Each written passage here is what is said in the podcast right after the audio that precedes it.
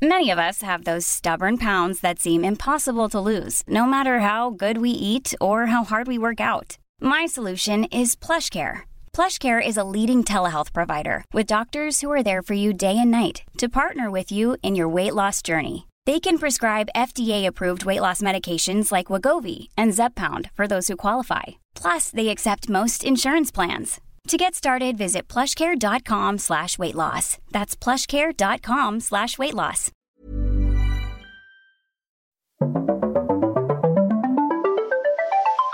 You're listening to Luke's English Podcast. For more information, visit teacherluke.co.uk.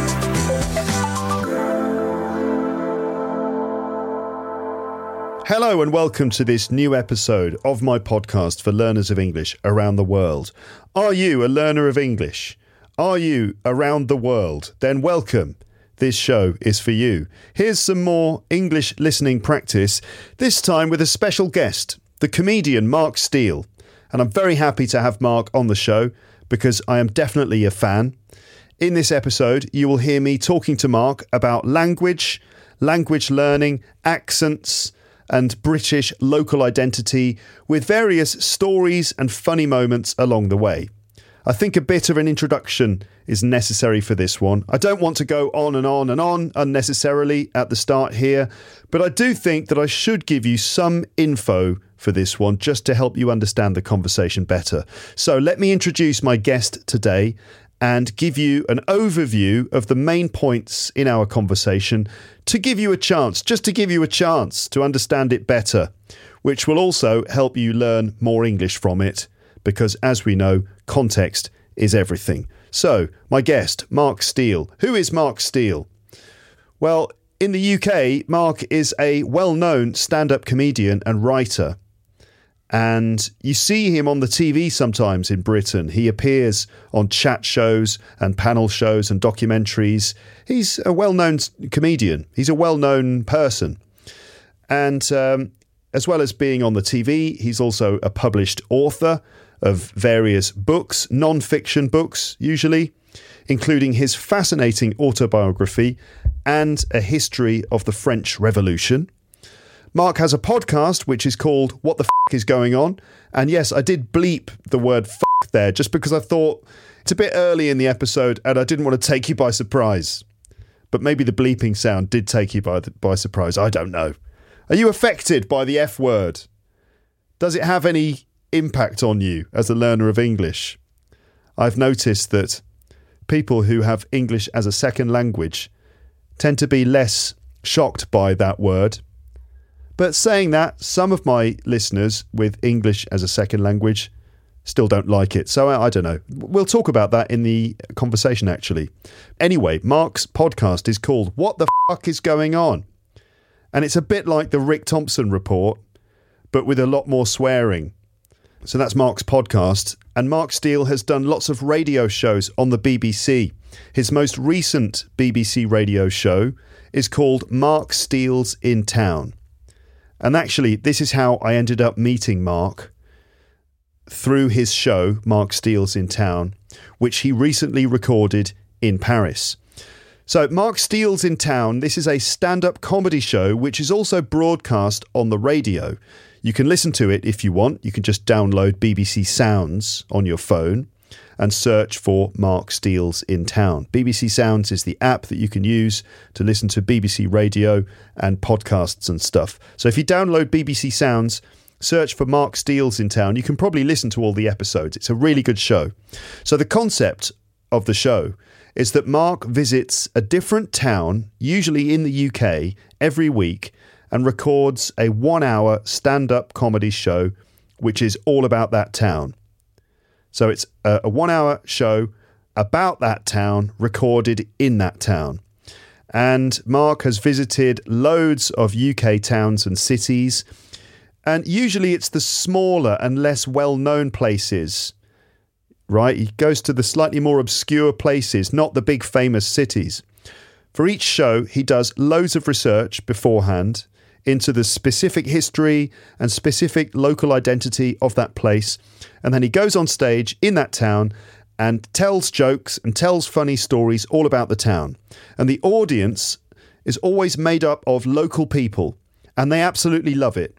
They love the fact that Mark has come and he's basically making fun of their town for an hour. And then the audience of the radio show, the people listening at home, they get to listen to it at home and learn some funny things about these local places that they might not have been to. So the whole show is a celebration of smaller British places, local identities, accents, bits of history, attitudes, and what it really means to come from each specific part of the country. For the final show in his most recent series, he came to Paris and did a show here. And that's how I met him. I was one of the people he spoke to before doing the show as part of his research. And I was able to tell him a few things about life in Paris just to help him prepare his show a little bit. And I went to see the show, I went to see the recording.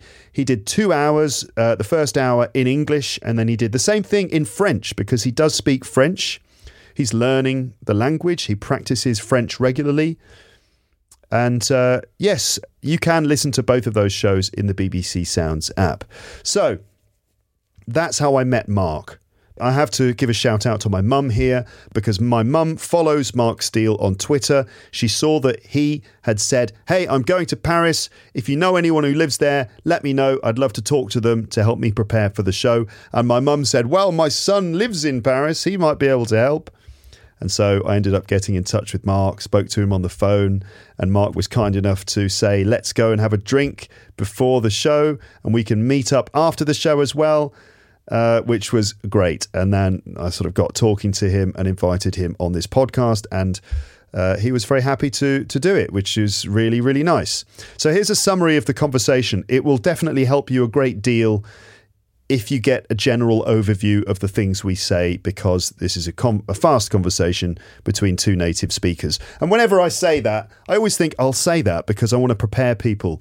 Whenever I say that on the show, there's always people who write in the comments section and they say, This was fine, it wasn't difficult at all. Okay, well, fine, good. Maybe it wasn't difficult because I prepared you in advance. Wahaha. There's method to the madness. Now, um, so we start by mentioning the Paris episode of Mark's radio show, which was broadcast by the BBC just the day before, including the French version. And Mark jokes about how some of the reactionary right wing Eurosceptic newspapers in the UK might find it shocking that the BBC is broadcasting content in French, a non British language shock horror. So Mark jokes about that. Then we talk about people being angry in France and in England. Sometimes there's a stereotype that French people in Paris are bad tempered and often will get angry and argue with each other, whereas English people are more reserved. But is it true? What's the difference between Paris anger and London anger? And how does it manifest itself? And why does Mark enjoy it when Parisians get angry or unhelpful? We talk about customer service styles in Paris and Britain. Again, a stereotype, which may be true, is that Parisian people are a bit less helpful in customer service situations. But what about Britain? Can British people be rude and unhelpful too? Then we talk about the fact that English people don't learn other languages and why, plus the disadvantages of not learning another language and how this can make English speakers unaware of the struggle of foreign people speaking their language. This relates to the way that native English speakers are not always the best communicators when talking to non native speakers of English. We talk about Mark's learning of French, his methods, what he finds difficult, some funny French expressions he's discovered, and generally the challenges and joys of learning another language. We talk about where Mark comes from, his origins, and the attitudes that people from that part of England have about Europe. We talk about Mark's accent and then different accents from around the country, which, as you know, is one of my favourite subjects. And you'll hear us speaking in different accents during the conversation. It might be difficult to understand those bits, but we are doing it so that you can get to hear those accents and because both of us just love regional accents and find them fascinating and enjoyable. And so I hope you do too. I hope you get into the different accents.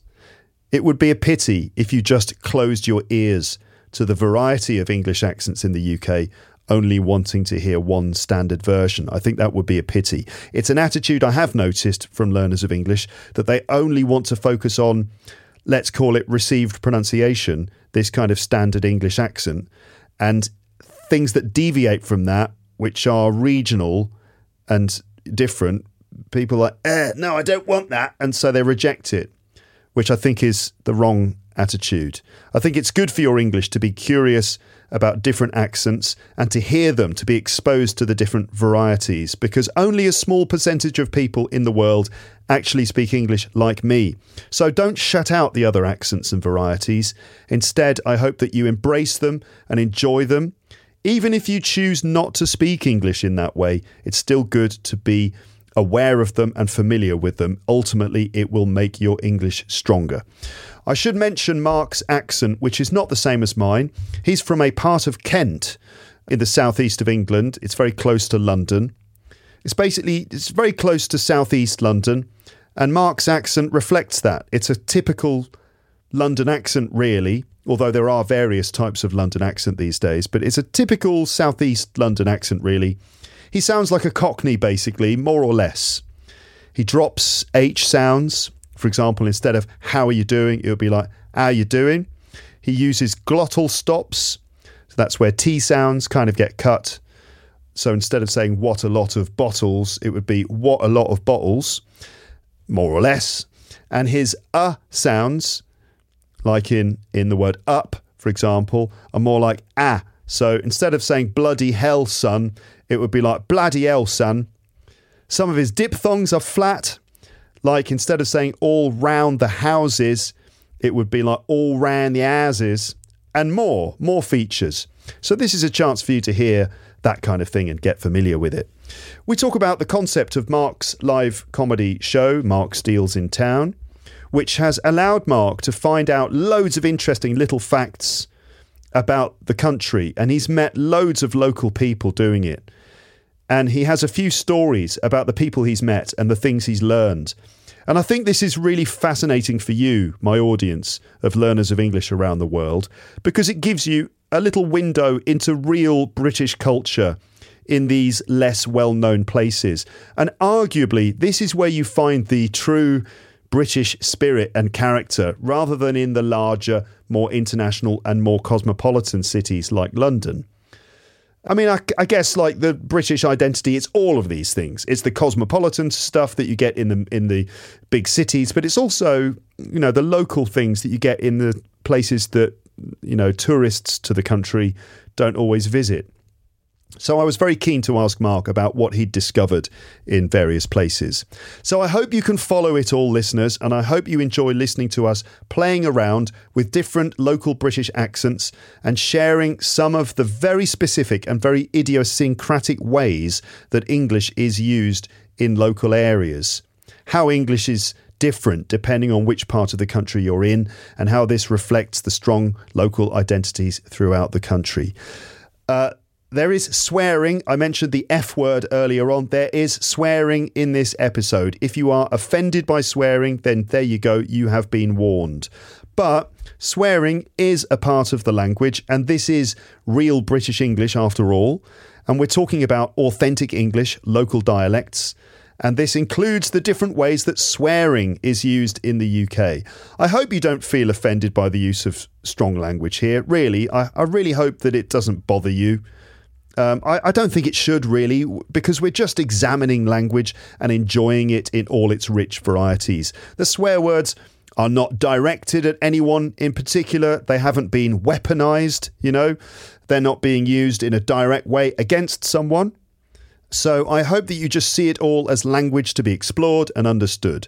But it is strong language in some places, including probably the strongest swear words that we have including the F word, the famous F word, and also, even more shocking than that, the dreaded C word, a four letter word beginning with C, and even stronger and more powerful than that. In certain parts of the country, there's the dreaded R word. A word beginning with R. And you're thinking, wait a minute, Luke, I know the F word, and I'm pretty sure I know the C word, but what's the R word? Yes, this is a word that begins with R and is considered extremely shocking and offensive, but only in one very specific part of the country. For the rest of the country, it's totally innocuous and harmless, except in one very specific place where you must never say this word. So, to find out what that word is and where you should definitely not say it, and to find out, in fact, what happens if you do say it in front of a crowd of people, just keep listening. Okay? Right, so that's my introduction. Let's now start the episode. Let's meet Mark Steel, and here we go. Hello, Mark. Hello, Luke. How lovely to see you. So last time I saw you, we were in the uh, we were in some uh, indeterminate street in Paris at about one in the morning. Yeah, that's right. Yeah, yeah, yeah. After your shows, um, which uh, are now on the BBC, uh, is the French version available? Ah, it went out last night. It did. Uh, oh, okay. Yeah, yeah. It's um, it's it's available in French. Yeah, yeah, now as well. So I don't know how many people are going to listen to that on the BBC, and also I don't know at the point at which the the sort of certain newspapers in in uh, and institutions in Britain that love to attack the BBC for any reason at all. And I can just see them going, now, now the license payer is funding French. Yeah, you might end up in the Daily Express with that one. Yeah, yeah. The, the outrage. It's quite possible. It is amazingly possible that they will, if they think of it, go, now we're funding people speaking a language that isn't our own in a country that who's who, who, a part of an institution that 52% of this country voted to leave. And, and he's saying words like terre. I'm sick of it. It's a potato. It's not a pomme de terre. And this whole thing about uh, apples in the ground. What are they Yeah, talking well, about? They don't even know an apple. And they had Napoleon, and were on the radio. And then, uh, uh, yes, the levels of rage. I think for your listeners that are not in England, which sounds like that will be most of them. If you're not right, here's a thing. But two minutes before coming on to this, would this happen in Paris? I have, as I'm sure you have, sat and watched traffic arguments in Paris, and it's fine entertainment. I sat at a cafe when I was in Paris in May. I was in oh, somewhere I can't remember exactly where it was, but not far, about half a mile from Notre Dame, somewhere in a cafe where the hotel was. And I spent two or three mornings at this cafe.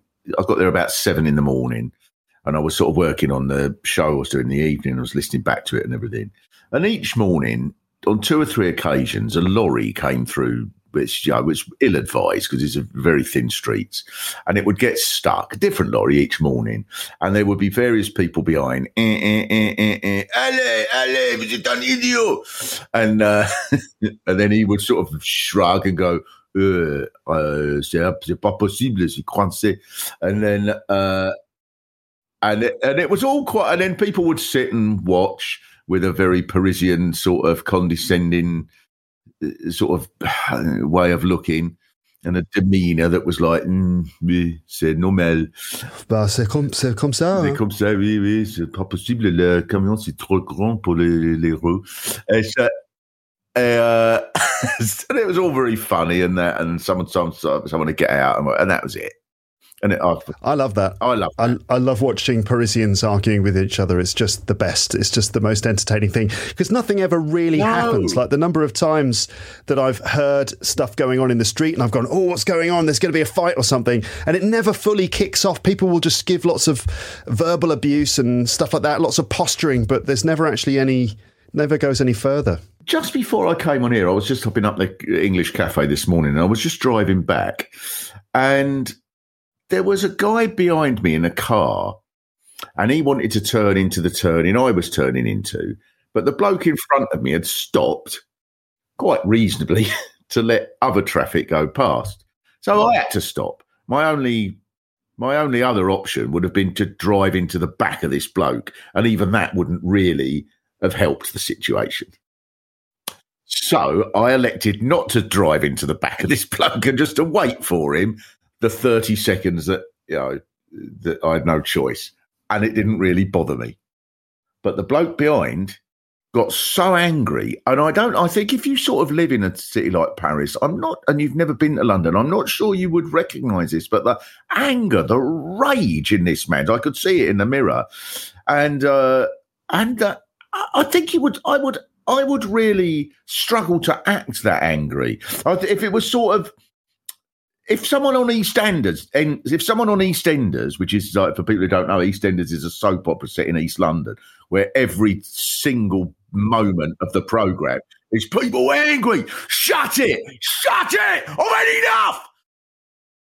This bloke, if this bloke was on EastEnders, the director would be going, "Can you take it down a bit? It's too much." The rage, I can't exaggerate. If anyone listening, the veins, I could see in the mirror. And he was just, his whole mouth dislocated, like when you see one of these snakes on a Attenborough film. His whole mouth sort of seemed to be his, like a muppet. His whole face was this, and I couldn't see. All I could see, obviously I couldn't hear what he was saying. Maybe he was having a philosophical debate with you know with uh, whatever podcast he was listening to. They can't underestimate it or something. I don't know but the fucking rage in this man. And um and of course Maybe he maybe he was a Daily Express reader who'd yeah. heard your uh, your French uh, broadcast on the BBC and he was just he furious about it. He might have been. Yeah, I, I just sort of. it was absolutely fascinating. I, you know, it would have been if that had been filmed and it was on an Attenborough. Here we see the Mail in London expressing rage of a quite extraordinary nature. What in fucking Charlie? Drive into him! Drive into him! How dare you exist? Now I'm going to be 30 seconds later. I thought the only other option, if he was that determined to get to where he was 30 seconds, the only other option he had was to have left his house 30 seconds earlier. And that is, that is not possible. But that's, I mean, people don't beat their horns in London as much as they do in, in Paris. Like, people will just instantly beat their horn as the solution to all traffic issues. It's just, you know, the, the, the, road is blocked and they can see that it's blocked all the way up because there's a big truck in the road. And they all just start beeping their horns. And even even the people who can't see what's going on, yeah. like there's just traffic in the yeah. street, they'll just start beeping their horns as if everyone's just like, oh, Oh yeah, they, everyone forgot they were driving down the road and they needed yes. to be reminded by the horns. Paris. Yeah, in Paris, people yeah. beat their horns all the time. It's just like a normal level of rage, but it seems to be. It's not no, like no, no. that English rage, which is kind of like this pent up rage. In France, if you have even a little bit of frustration, it'll just come out you know. Whereas in England, we hold it in, hold it in, hold it in, and then and pow, it all angry. explodes. It's certainly angry. I mean, I was sort of, I thought, oh, at that moment, I did think, hmm, this bloke's this is this is quite threatening here, and I, I, and um, which I'd never ever, and I don't know. I mean, I, I did quite a bit of my program. I mentioned this, didn't I, about how in France when there's a when there's a even when people are rude in Paris, it for me it's funny. I don't know why, but it just seems funny. It doesn't seem that there's a real aggression behind it. And uh, someone said to me, a guy, really lovely fella called Jon Henley, who uh, writes for the Guardian. He's the um, Paris correspondent for the Guardian, and he said to me that you sort of you what you've learned. He's lived in Paris now for twenty five years. His kids have grown up there and all that. And he says he said to me, you can't fight it if you try to fight that that sort of Parisian shrug, that sort of deliberate. I'm going to be slightly awkward on purpose. Uh, if you try to fight it, you will they it, you will lose you just got to ride with it and go, yeah, that's what they're like. And then you you you reach a sort of you know, very happy little state of Parisian sort of acceptance. Uh, but it, here it's different. Here, most people, in my experience, are absolutely lovely, delightful, and polite. But when you get the angry people, and there's quite a lot of them, they are they are there's there's nothing there was nothing pleasant about that bloke, and there's quite a lot. I don't know why? I don't know. Yeah, it's a, it's a funny one. Um, so, so you come to Paris quite often, don't you? I mean, you you you do like coming here when you can. Yeah, I love it. I haven't. I mean, yeah, I've, I've got to work and have you know, family and stuff, so I don't uh, come as often as I would like to. Uh, but yeah, I love it. I feel very, I feel very much at, at home there. I don't know why. Maybe there's a bit of me wants to be wants to be sort of um, wants to just be rude when it when the mood takes. I mean, there was a bit because I'd, I'd, written the script about about about that quite a bit, and then when we uh, um, got to, I came over at the end of September. Uh, and met up first of all with two colleagues from the BBC who came over as well to make the program. Uh, the, the, and the, the two who didn't speak French at all. And I sort of mentioned to them, you know, this is what it'll be like. And we went to the uh, Gare du Nord. They, they arrived at Gare du Nord. Uh, I went met them. We went to the little ticket office, and I'd written a bit about this script, and it exactly happened, exactly as written it, because the the guy in there, the little guichet, and he was looking absolutely bored. I think I put in the script that it was that they those people in those places display the minimum amount of enthusiasm that it is biologically possible to display whilst while remaining alive, and uh, and the wanted a ticket. The ticket bought a ticket. The ticket didn't work. Okay, tried to buy another ticket. We had a ticket ready. Did, tried to buy another ticket. Offered him money. No, no, n'accepteront pas l'argent maintenant. So he didn't accept any money. Okay, he went. Have you une carte? Yeah, I've got a card. Yeah, so I got my card out, and he went. The machine ne marche pas. The machine doesn't work. So, so right. So I can't pay with money, and I can't pay with a card. Also, he let you try. He let you try yeah, yeah, yeah. do it. He didn't tell you beforehand. It's brilliant. But here's the really interesting thing was that we because I said, well, what do I what do I do? Yeah, qu'est-ce qu'on? And he went, sais pas, I don't know. And uh, so we stood there, and I sort of laughed, and he just sat there looking like I don't care. And uh, well, you've got to go. Why does that affect me? And there was no rudeness. It was funny. And the two people I was with thought it was funny. They could sort of get what was happening. And then, Joe, after about two or three minutes, he just went boom, and he pressed a button and opened the door, and we just went in. So we went in for nothing. So almost like there's no malice. There's no malice to to the lack of uh, uh, customer service. It's not like I'm going to be unhelpful out of spite towards you. It's more just like, you know, this is. I yeah, just want yeah, yeah. to just have a relaxed day, and and and he's like in almost enjoying letting you go through the motions, even though he knows that he can just open the door. He, you know, and for some reason, there's always that. That always happens in these little transactions where there needs to be a little bit of a problem. There needs to be. A, you need to climb a little hill before ultimately you realize that it's just a push of a button and then everything's okay. But they, there needs to be several stages of mm, c'est pas possible. It's, there's lots of pas possible first before it becomes possible. And I don't know, don't know why. Maybe uh, in Paris, instead of liberté, égalité, fraternity, I think c'est pas possible should be the should be the slogan. yeah, just that written across the Assembly Nationale. Mais c'est pas possible. Bon, c'est comme ça. But there's something very endearing about it, I think. And as you say, it is always. And I guess that the more, you know, that's just to get onto the bloody metro. I would imagine if you want to buy property, that involves, and I have a, you know, I have, I've watched someone try to do this.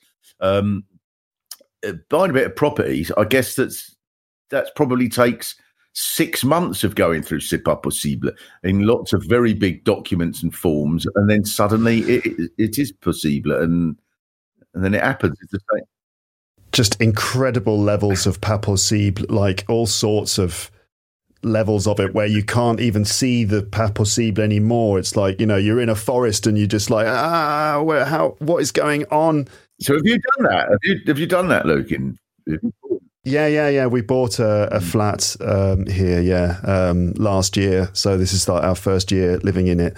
And um, I mean, my wife handled it all. You know, she's French, so she handled all of that stuff. And uh, I just like tried to hold on, you know, try and follow exactly what's going on. Um, and it worked out okay in the end. Um, and um, the, the, the difficult thing was getting all the work done in our in our place. All right. And uh, trying to communicate with the guys doing the doing the work.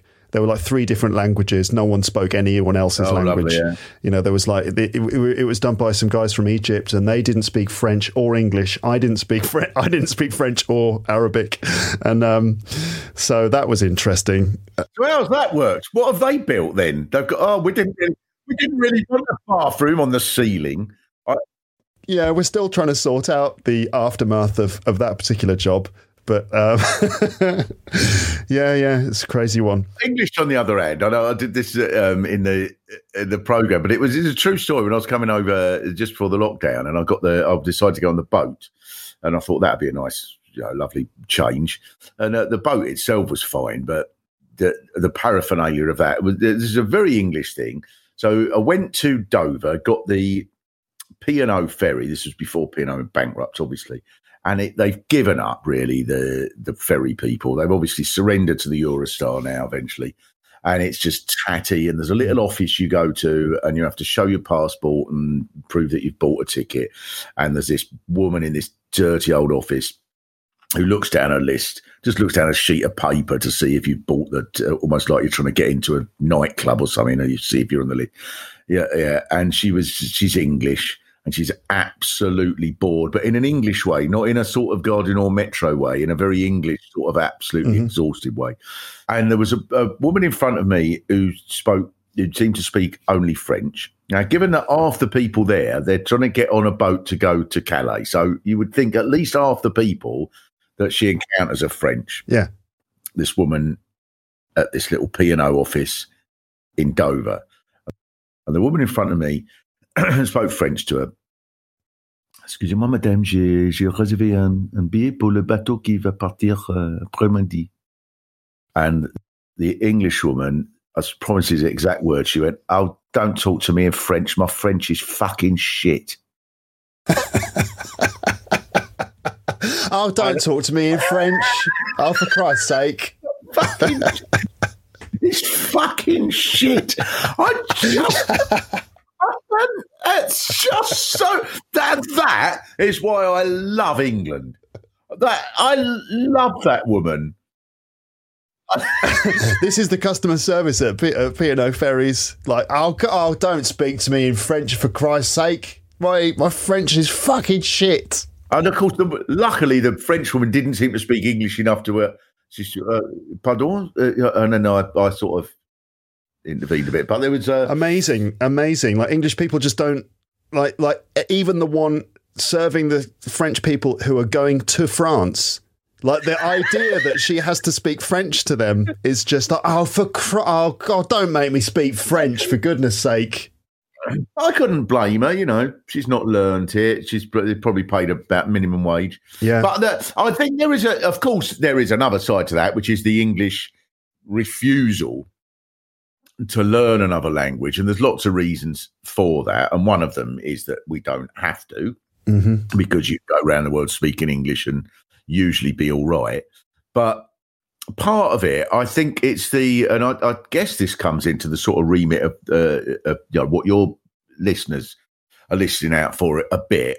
One of the things I find very frustrating if you don't try to learn another language, you don't understand the other person's point of view with a language. So I heard I was listening to the football uh, on the radio a few weeks ago, and th- there was I can't remember which French person it was, Patrice Evra or someone like that, someone who was French who spoke amazingly good English. And the commentator asked a question that was so full of phrases. You know, I mean, he's so. What do you think, Patrice? I mean, he's gone. You know, he's gone all round the houses with this, and up and down, and all over the shop. And uh, you know, at the end of the day, what's what's going on with him? You know, and I, we who can understand whether the, you know, whether he, he, you know, is he back or front, or is he in the team or out, or what? You know, what's going what's going on, mate? He's like a bleeding, you know, donkey out of a whatnot, or something like that. It was something like that, and and he went. I am sorry. What have you just said to me? And I, and I thought, you somehow we have no concept of what it's like to come at a language that you don't.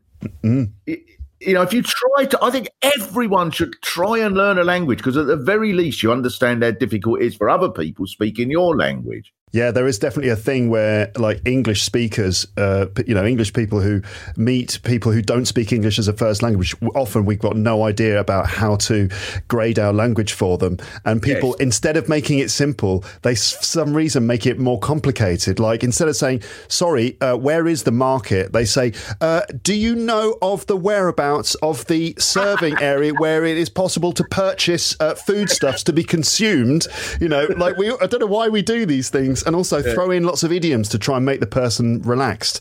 It's like, all right, yeah. mate, you know, I'm just having a little yeah. shufty around the place. Do you know where I can get some grub? Yeah. You know, as if that's going to make the person comfortable. What is shufty? I've looked up on Google Translate. There, it's not shifty. Well, you know, fucking all stuff and shit and that. Stuff and shit and that. I, yeah, yeah, yeah, yeah. No, exactly. I was um actually I was just uh, this week. I I sort of have a French lesson every week, mm-hmm and I was uh, learning, trying to learn. I just learn. I don't really know. I don't know. I'd be interested to know what you think about this, Luke. But I, I, I don't really think there's any way with a language round the fact that you do have to just sit there and learn it. I think all of these sorts of daft sort of adverts, learn a language in three weeks, or people go, oh, just listen to the radio and you'll pick it up.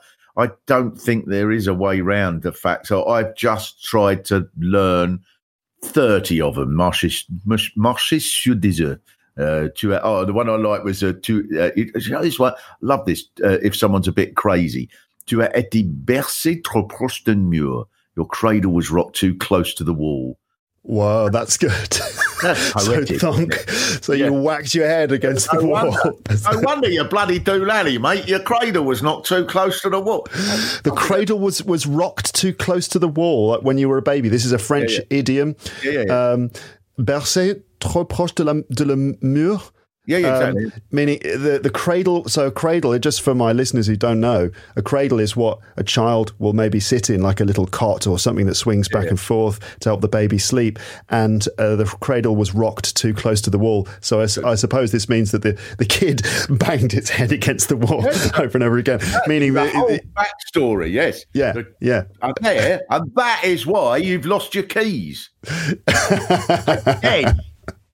so yeah, the different approaches. Yeah, I agree. I mean, um, you know, it's absolutely you do have to just sometimes apply yourself to just learning phrases, grammar, and memorizing things. To be honest, it's like the whole package. You've got to listen and read a lot and also actually get into the nitty gritty of the language and do the mechanical and sort of memory level stuff. I don't think there's any way around it. I, I, I mean, some people might disagree, and maybe some people have a brain that means you can just listen to French radio or listen to Italian radio and wallop, there you are speaking Italian. But I, I've never come across anyone who's genuinely done that.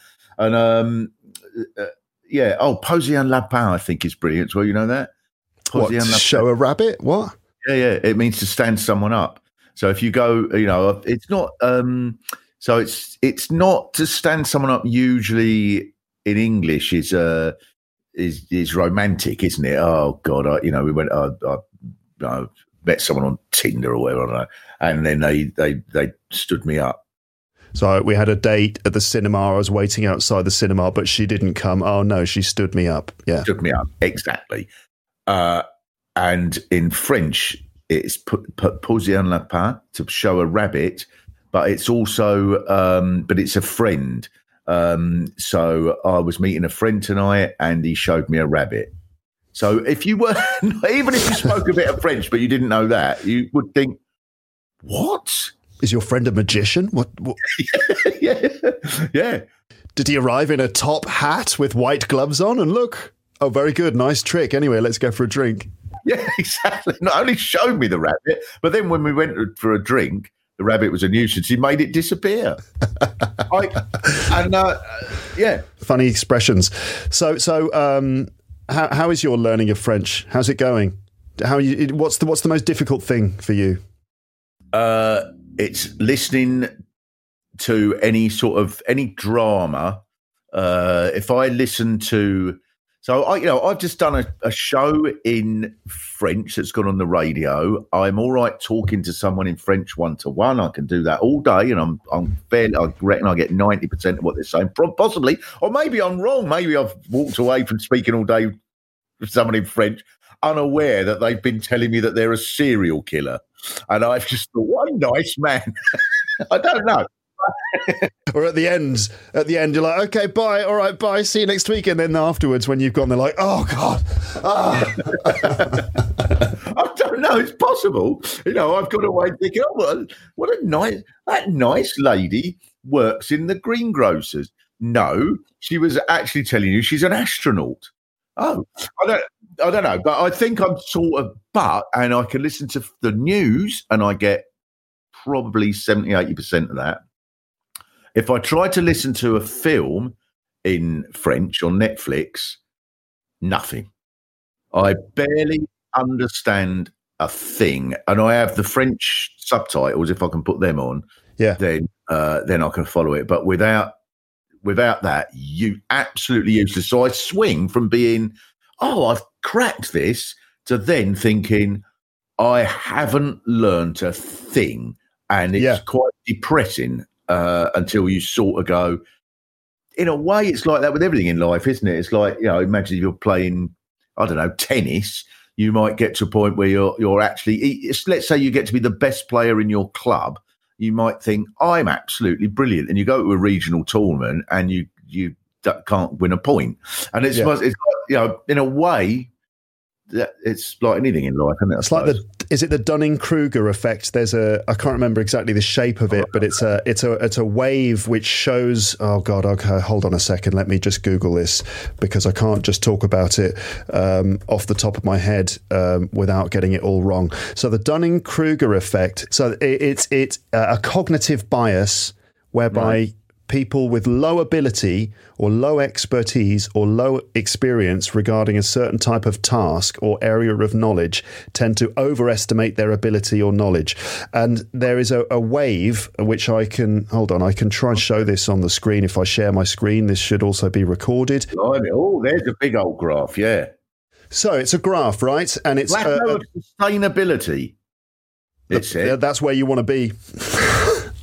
uh, yeah. Oh, so there's a thing called Peak of Mount Stupid and then a Valley of Despair. Have yeah. Yeah, yeah, exactly. That's it. So, uh, just to describe it, just for the listeners, so it's a um, a graph. Um, the axis on the left, the vertical axis, uh, shows confidence, and you've got high at the top and low at the bottom, of course. And then the horizontal axis uh, says uh, competence, like your ability to do something, uh, with you know nothing on the left, and then you are an absolute guru who knows everything on the right. And then the line is that you start obviously at the bottom and you shoot all the way up, uh, all the way up to the top in terms of confidence right at the beginning um, as you uh, progress. Because yes. making a little bit of progress in learning a language. Yeah uh, means that suddenly you feel like you're able to um, speak that language. So we've all been there. We've all kind of learned another language a little bit and then suddenly we're trying to run before we can walk and we are trying to like debate philosophy or something in the other language. Uh, but then without realizing it it's all broken down. And so you don't realize how little you know or how bad you are at the very beginning. And then yeah. you slowly come to terms with it. You slowly realize and you dip all the way down as you come face to face with reality and you get down to the valley of despair. And then slowly but surely you piece things back together and you, as you uh, make further progress, you slowly build up your confidence. But I think this wave of kind of going, yeah, I'm brilliant, and then, oh God, no, I'm terrible, and then you claw your way back, that is a constant wave. Yeah, absolutely agree. Through the learning of a language, absolutely. I think, and I think it's I think it's the same with anything because I think it's quite easy to make yourself um, to make yourself seem like an expert. Like if you went to the library and borrowed a 200 page book on First World War aircraft and you read that, you could then sound like an expert on First World War aircraft. People would be going, Blimey, Luke knows all about amazing. He knows all about what different types of Cessnas and again, was it Sopwith, this, that, and the other. Sopwith camels. Yeah, yeah, yeah. Uh, amazing. He knows how many were shot down over here and that. But then if you went to a convention, a First World War aircraft convention, you would be the idiot who, who had, you've only read one book. on that all you've done. And so I think it's fair, but I think it's fairly easy to make yourself so, particularly in England, where in Britain, where people are so bad at languages. If you go, you you have to do so little to impress other people around you who speak nothing. So if you if you manage to go. Uh, if you're the one who goes to the front when you all get to Paris and go to the hotel, and you're able to say uh, "Bonjour, Monsieur," uh, "J'ai uh, j'ai réserve um, uh, uh, nuit, uh, uh, de nuit pour les quatre," that's Ooh, look at him! Look at Charles de Gaulle. So, uh, but if you're, but, uh, but as soon as you actually start to engage with it properly, you realise how difficult it is. And I've spent a lot of time, you know, I've spent a lot, a real lot of time trying to learn this bloody language, and uh, yeah, and I still go through those, throw those those waves. So, because I had a couple of hours on Thursday with the French woman who teaches. You know, we speak French all the time, and we never break into English, and it's fine. And then, and we were talking about the bloody all the chaos in Britain, uh, the the economy and all that, uh, all fine. But then the minute I sort of turn on a French film or a French television program, I'm in a terrible pickle. The news, I'm all right because it's sort of done more steadily, and they. But as soon as you know, I don't know, little phrases, I suppose, you know, something like je m'en occupe, you know, I'll see to it. That that threw me. I heard someone say that, and then I had to yeah. look it up. You have to stop and. But I suppose one day I'll get I'll get to that. But uh, yeah, uh, uh, it's very it's very very difficult. So I suppose the only thing I would say to anyone trying to learn a language is don't despair at that. Look look back at where you've come from and go, oh no, I can do all of this now don't just look ahead at all the things you haven't done yet. Also look back at the things you have managed to achieve. And that's like anything, isn't it? You know, I would agree. Yeah, you've got to like just be aware of the progress you've made and try and stay positive and stay motivated. That is like absolutely essential because you know you've just got to keep moving when learning a language, and if you stop, then it all starts to fall apart. It's just like you know, it's like doing physical training. If you if yeah, you yeah, stop yeah, going to the gym, then the muscles start to get all flabby and you lose it. You know, so you've got to just keep keep working. It's exactly like that, yeah. If one thing isn't working, if you failed in one thing, you just, it's all right, you know, don't beat yourself up. You go and do something else. You know, uh, if you don't understand that movie, it's not the end of the world go on and just like read a book or listen to something that you do understand and then come back to the film. But I've I've heard many many many times from my listeners and my students that listening to films and TV shows is the hardest thing. Oh, it's really? really yeah yeah. It's like it, it's really interesting because everyone automatically goes to Netflix and they go, "I'll watch Netflix and this will be my way of improving my English," uh, because they think they'll just be able to sit back and enjoy a TV show. But uh, maybe that's the thing thing. Maybe we expect it to be relaxing and easy and pleasant, but because it's in another language that we're trying to learn, and because it's all very naturalistic dialogue, there's a lot of music, there's lots of sound yeah, effects. Yeah. Uh, it's a visual medium, so the uh, language, you know, the, the oral language is not front and center. It's quite hard to catch what they're saying, and so um, it is actually really hard. And so uh, we become suddenly very aware of how much more difficult and how much more unpleasant it is as an experience to watch something in another language. So, oh, yeah, God. Netflix and movies and things are really difficult and maybe not the best thing no, to, no, no. to listen I, to. I'm glad to hear that because that means that you know I'm not quite yeah, yeah.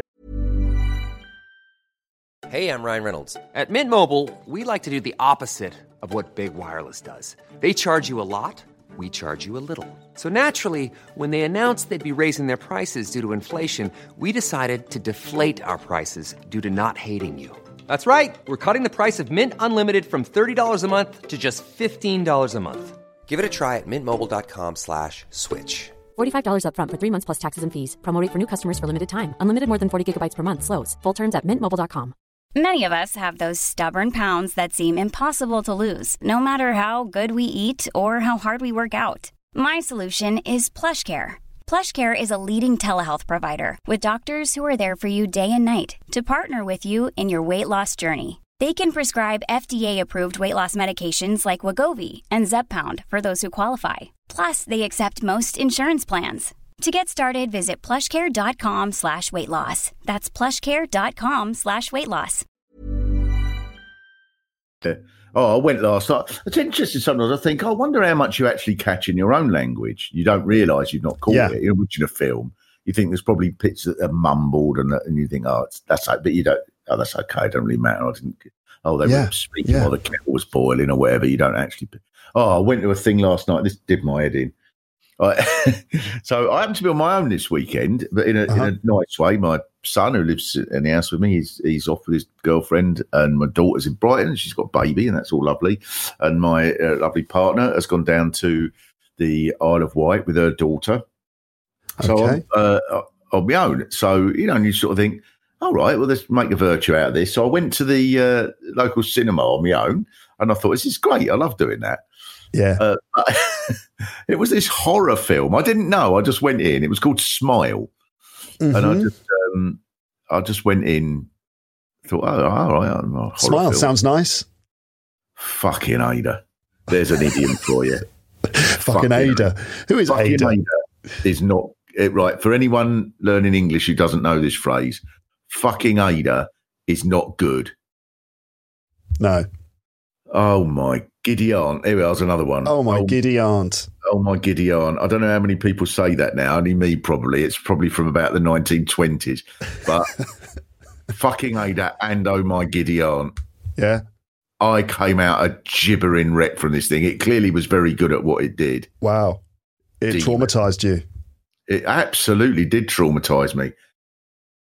Yeah. What, what really? Okay. That's an effective film. I don't film. want to give it away because anyone wants to see it, but it was really quite. I come out. Oh, no, no, I'm on my own and I've got to go. Oh no, and you were scared you had to go home on your own. Um, Yeah. Okay, well there you go, folks. If you want to get a good scare, um, watch the film Smile, uh, which is uh, uh, God knows why they call it Smile. But Oh, well, uh, well, there is a very good reason. oh, okay, okay. It's, it's there's demons involved. Uh, Uh, Oh, anyway, demons. Um, all right. um, so I, I wanted to ask you as well uh, about. Um, so yeah, that's it. I wanted to ask you where you're from. You just said things like "fucking Ada" and "oh my giddy aunt" and stuff like that. And also, my my listeners, I, whenever I have guests on the the show, I do like to ask them where they come from, just so that my listeners can get an idea of where the accent is from, so they can place the accent. You know, because everyone's got an accent, and uh, you know, I want my listeners to be able to at least maybe understand or identify s- somewhat the various accents. We're in the area of my one of my favourite subjects Yeah.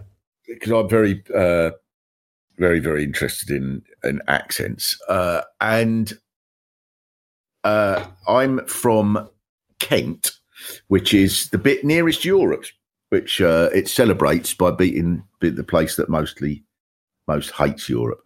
So, and, Yeah. you know, coming over here. So Again. Aga- Yeah, same. It was the same with the fucking Gauls and Saxons. the Here. Normans. Yeah, I had a joke I told the actors about about when you hear builders on phone-ins that go. Uh, Thing is, right, the foreign builders, right, you know, they're destroying the job for us, right? Because say you're Polish builder, right, they'll come over here and they'll say they'll say to you, we're going to come round on a Wednesday, right? And then what they do is they come round on a Wednesday. We can't compete with that. so, you did hear people saying that? Would that be French? Comment Yeah. pouvons-nous rivaliser contre cela? So, well, uh, so they, uh, so you're from you're from Kent. You're from, uh, from which Kent. which part of Kent? Does it make a difference which part? yes. So Kent is a very is a lovely English phrase, iggledy piggledy. Mhm. It's all different bits together, melange, uh, and it's there's some very very beautiful and uh, tranquil parts of Kent, and then right next to it there will be a really poor town. Uh, there is in fact an I, I would think many French people may have been on it. There's a beautiful little miniature railway, tiny thing, um, beautiful thing. Kids love it. I went on it a lot when I was young.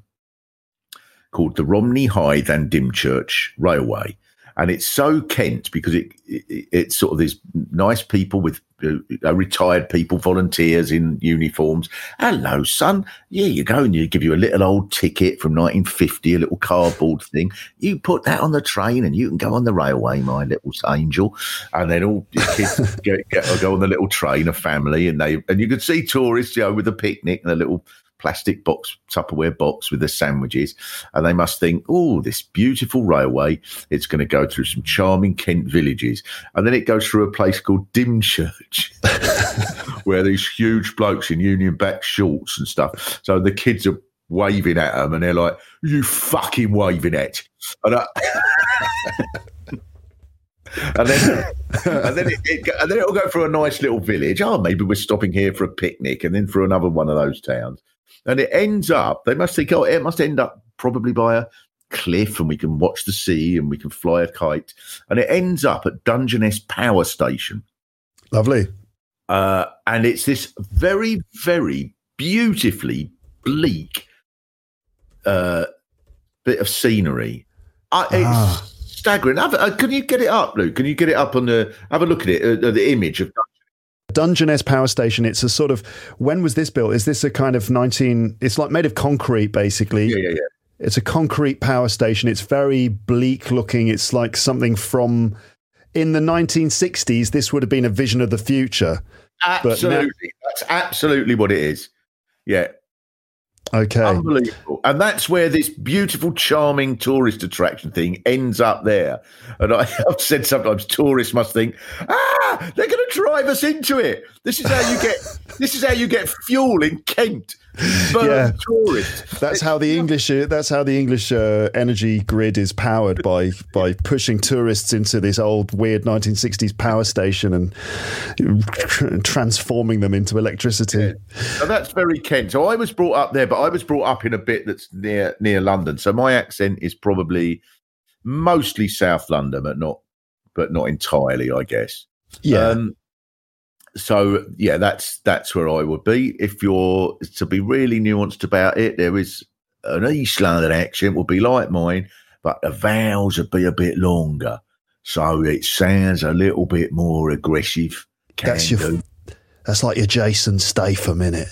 These days, the, your modern example of that. Yeah, he'd be. Right. Yeah, I guess he'd be East End. South London's quite capable of being aggressive, like my man in the car earlier, but East London. East London, like that. They got no top lip at all, like that. You know what I'm saying? That's it. That's exactly it. No that's top exactly lip. You're doing. That's it. Yeah. Just the but teeth. probably quite subtle if you're not English to listen to hear the difference there. But yeah, yeah, yeah. So that's so even within London, there are uh, there are yeah, yeah, there are yeah, all sorts of different accents.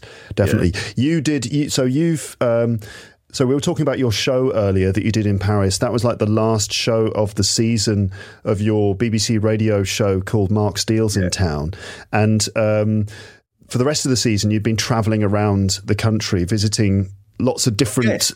Places, so it's a it's a great idea for a show. It's amazing, and um, so you go. How does it work then? How's it, what what kinds of places do you visit, and, and what's the process? Right. So about 12 years ago, uh, the BBC Radio asked me to come up with an idea for a program, and I didn't really know what to say. And I just sort of found myself saying in conversation, I've always thought that the bit as a comic you enjoy most about going to a town is the little three minute bit you do at the start of the show about that town. I love doing that, finding out two or three little things.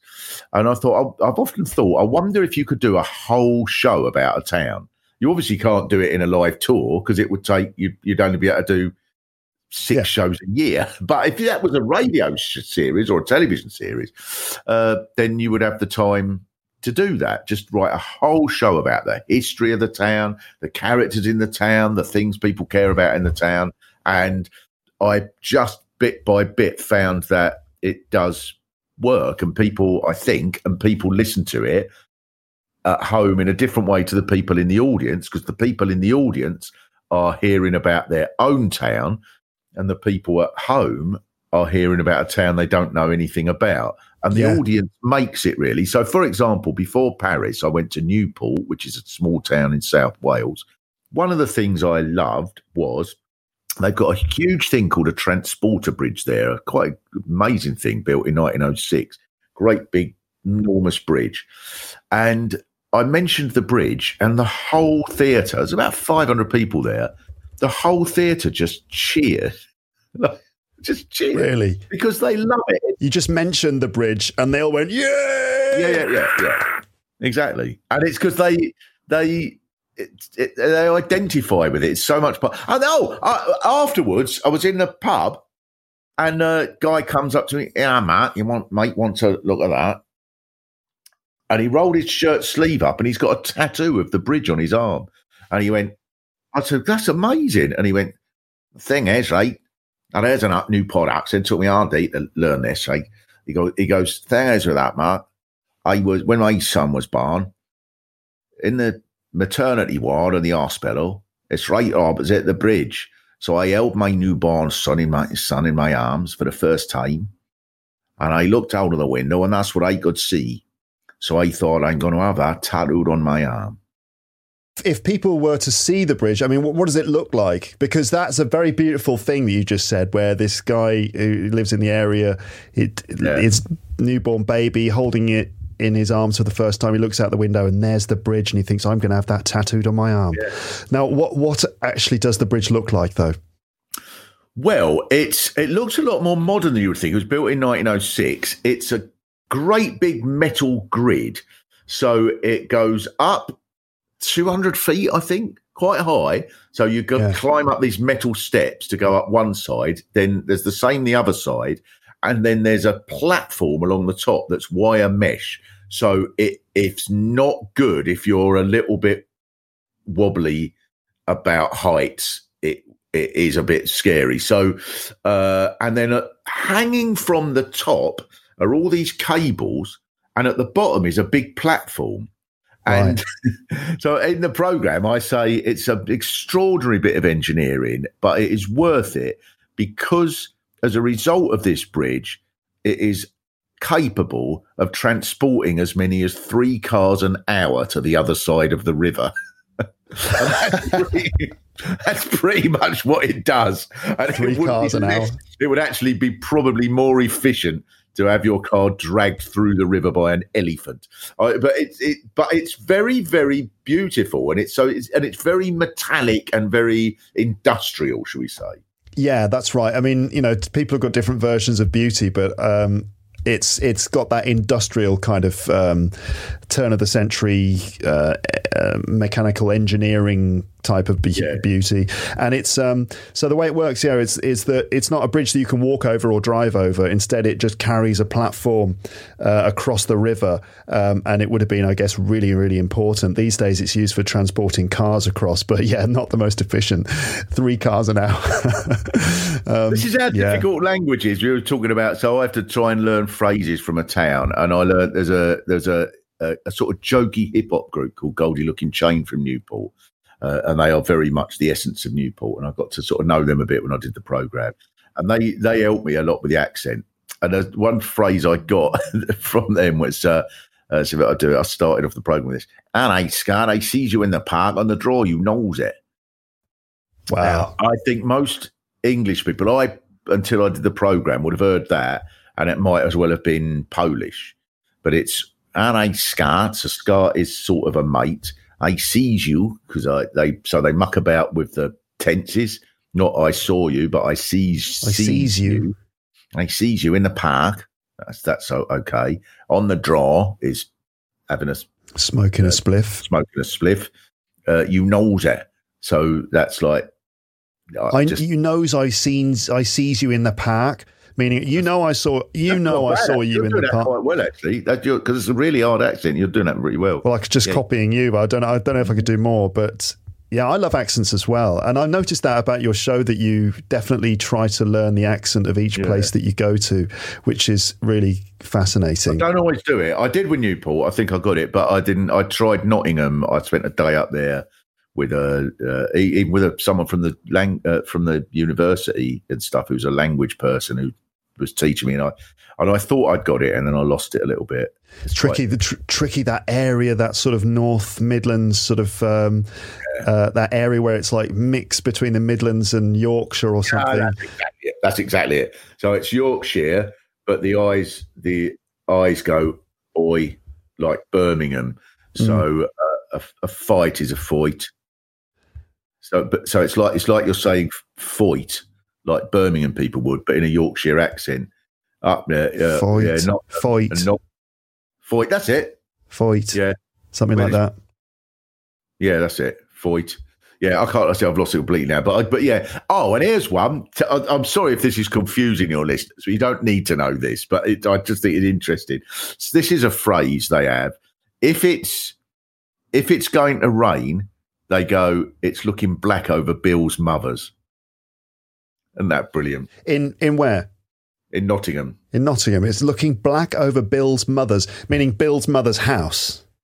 Bill's mother's house. It's, looking black, over Bill's- over Bill's mother's house. I can understand that it's looking black part over the house, meaning the clouds are dark, right? I would say, Yes, no? yes, I think that's probably Yeah. it. Yeah. But who's Bill's mother? Well, we don't know. Uh, it's exactly. I'm sorry. If I don't know if you're from a if you're German, but who uh, is Bill? You you know this Bill? No, I don't know. There is no Bill. But how do you know? She is she is, is a meteorologist in the town. yes, and yes, she understands. But if Bill's mother maybe lives in another country, and so it does not indicate that uh, it will rain in this country because uh, she is living somewhere else, like Japan. No, no, no, uh, no. It's just over Bill's mother's. But we have to ascertain where she is living to understand where it is the rain is likely to come. No, no, it's just it does. No, it's just black over. Just an expression. It's just an expression. maybe it is night time and this is no, it's just fucking black over Bill's mother's.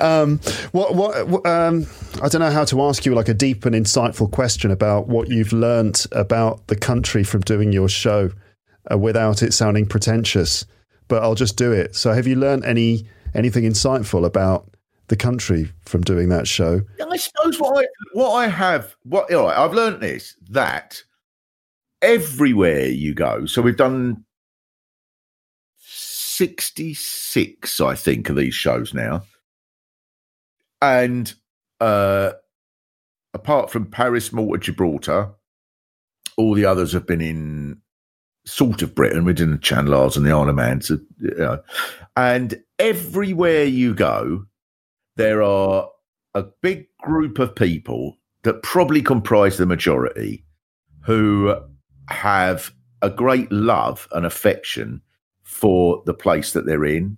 They love the history. They love the they uh, you know not to the extent that I've got bloody gone into it with with a mania, but they love the sort of they love the fact that they've got their accent that makes that makes it different to other places. I think people love that sense. Things like in Newport, there was a huge cheer for a woman who runs a place called Fanny's Cafe. So this woman was more famous in Newport, the woman who runs the famous cafe, and it's not a posh cafe. It really isn't. Uh, she was more famous probably than Rihanna. If Rihanna came to, was in front of that audience, probably half of them wouldn't know who she was, but everyone knew who Fanny was. And there's a great love of those things that make a place what it is, I think. And that shows to me there is still very much a sense of community. I mean, I say I've got like for example, I say this in my act in Northampton, there's a town called Northampton. Everybody, oh, this would be a good one for learning English. In Northampton, everybody knows about the sign outside the hospital that says "Family Planning Advice: Use Rear Entrance." Wait, you got to we've got to have to break that down. Family planning it. There's a sign outside the hospital. It says Yeah. flam, family planning advice. Use rear entrance. Yes. Now that's a great one to teach. That's a great one to sort of teach people, isn't it? I, yeah, I but would I'd wonder if my listeners have noticed that. They won't even. mm, Some of them will have noticed it and got it. Some people will have noticed that there's a joke here, but they haven't got it yet. And a lot of other people have not even noticed that there's a joke there. So, uh, family planning. Imagine, listeners, there's a hospital, and at the back there is a sign family planning advice. So, flat family planning, that's when you're. When you've decided to have a baby or try to have a baby, right? And Yes. family planning is in, you know, all the things you need to think about Or and it do, could be about contraception. or it could be about conscious. Yeah, It could be, you know, uh, uh, this is where you go to a woman to get a coil fitted or something like that. exactly. Family planning, all, all, all the, all the things you need to do if you want to have a baby, and also all the things you want to do if you don't want to have a baby. It's all together in one category of family planning. And so, r- use rear entrance means two things. One.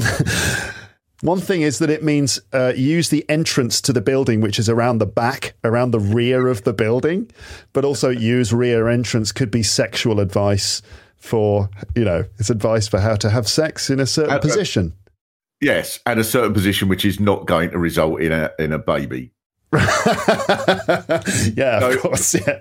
So there is a so it's it, and but I love too. I love the joke of it, but I also love that everybody in Northampton knows that. So that's yeah, it's like a local.